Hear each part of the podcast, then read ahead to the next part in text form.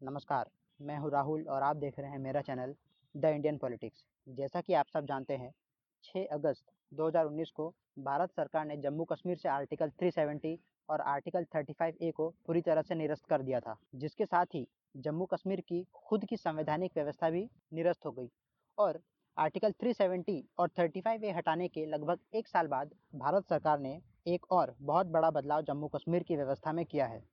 दरअसल 27 अक्टूबर 2020 को गृह मंत्रालय ने एक नोटिफिकेशन जारी किया और इस नोटिफिकेशन में कहा गया कि अब से जम्मू कश्मीर में भारत के किसी भी राज्य का कोई भी नागरिक ज़मीन खरीद सकता है। अर्थात ये कि अब जम्मू कश्मीर में ज़मीन खरीदने के लिए आपको वहाँ का नागरिक होने की आवश्यकता नहीं है। अब आप जम्मू कश्मीर में अपने घर के लिए या फिर अपने बिज़नेस के लिए भी ज़मीन खरीद सकते हैं। आपको जम्मू कश्मीर का नागरिक होने की अब आवश्यकता नहीं है।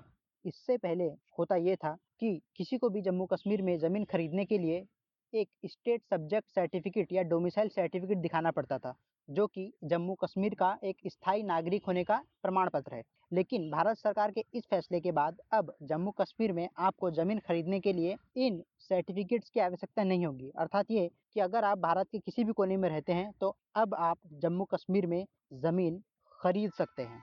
लेकिन यहाँ भी भारत सरकार ने एक एक्सेप्शन दिया है और वो ये कि आप जम्मू कश्मीर में अपने घर के लिए, दुकान के लिए या अपने बिज़नेस के लिए तो ज़मीन खरीद सकते हैं, लेकिन खेती करने के लिए ज़मीन नहीं खरीद सकते।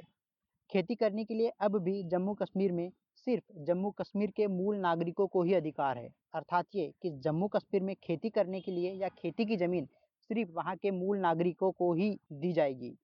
भारत का कोई नागरिक जम्मू कश्मीर में खेती की ज़मीन अब भी नहीं खरीद सकता। लेकिन हाँ आप अपना घर बनाने के लिए, दुकान के लिए या व्यवसाय के लिए या उद्योग के लिए जम्मू कश्मीर में अब ज़मीन खरीद सकते हैं। मैं आपको बता दूँ कि जम्मू कश्मीर के अलावा चार और राज्य हैं जहाँ की ज़मीन भारत के अन्य राज्य का कोई भी व्यक्ति नहीं खरीद सकता और वो राज्य हैं हिमाचल प्रदेश, मिज़ोरम, नागालैंड और सिक्किम। जम्मू कश्मीर के उपराज्यपाल मनोज सिन्हा के मुताबिक, हम चाहते हैं कि भारत के उद्योग जम्मू कश्मीर में लगे, इसलिए औद्योगिक ज़मीन में निवेश की ज़रूरत है। लेकिन खेती की ज़मीन सिर्फ़ राज्य के लोगों के लिए ही रहेगी। गृह मंत्रालय ने ये फैसला जम्मू कश्मीर पुनर्गठन अधिनियम के तहत लिया है, जिसके तहत कोई भी भारतीय अब जम्मू कश्मीर में फैक्ट्री, घर या दुकान के लिए ज़मीन खरीद सकता है। इसके लिए किसी तरह के स्थानीय निवासी होने का सबूत देने की ज़रूरत भी नहीं होगी।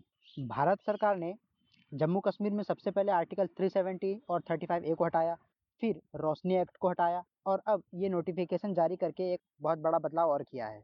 और भारत सरकार के इस फैसले का जम्मू कश्मीर की पार्टियाँ महबूबा मुफ्ती की पार्टी और उमर अब्दुल्ला फारूक अब्दुल्ला की पार्टी ने विरोध करना भी शुरू कर दिया है।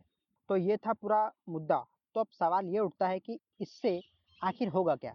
सबसे पहले तो होगा ये कि जम्मू कश्मीर में बेरोजगारी की जितनी भी समस्या है, उनको कम किया जा सकेगा। क्योंकि भारत सरकार के इस फैसले के बाद जम्मू कश्मीर में अब उद्योग लगने शुरू हो जाएँगे। बाहर के जो उद्योगपति या बिजनेसमैन हैं, वो अब जम्मू कश्मीर में आके भी बिज़नेस कर सकेंगे, व्यापार कर सकेंगे। वहाँ लोगों को रोज़गार मिलेगा और वहाँ का सिस्टम थोड़ा बेहतर होगा। और सबसे बड़ा काम यहाँ ये होगा कि जम्मू कश्मीर से और जम्मू कश्मीर में विचारधाराओं का आदान प्रदान होगा और संस्कृतियों का आदान प्रदान होगा। और इससे जम्मू कश्मीर की जो आतंकवाद की समस्या है, उस पर सबसे बड़ी चोट पहुंचेगी और आतंकवादी गतिविधियों में भी कमी आएगी। क्योंकि ज़ाहिर से बात है, जब डेवलपमेंट होगा, विकास होगा, रोज़गार मिलेगा तो चीज़ें अपने आप ही बैलेंस होती चली जाएगी। तो ये था पूरा मुद्दा। Subscribe my channel for a fair analysis of politics irrespective of religion, communism and irrespective of any ideology. Thanks a lot for watching my videos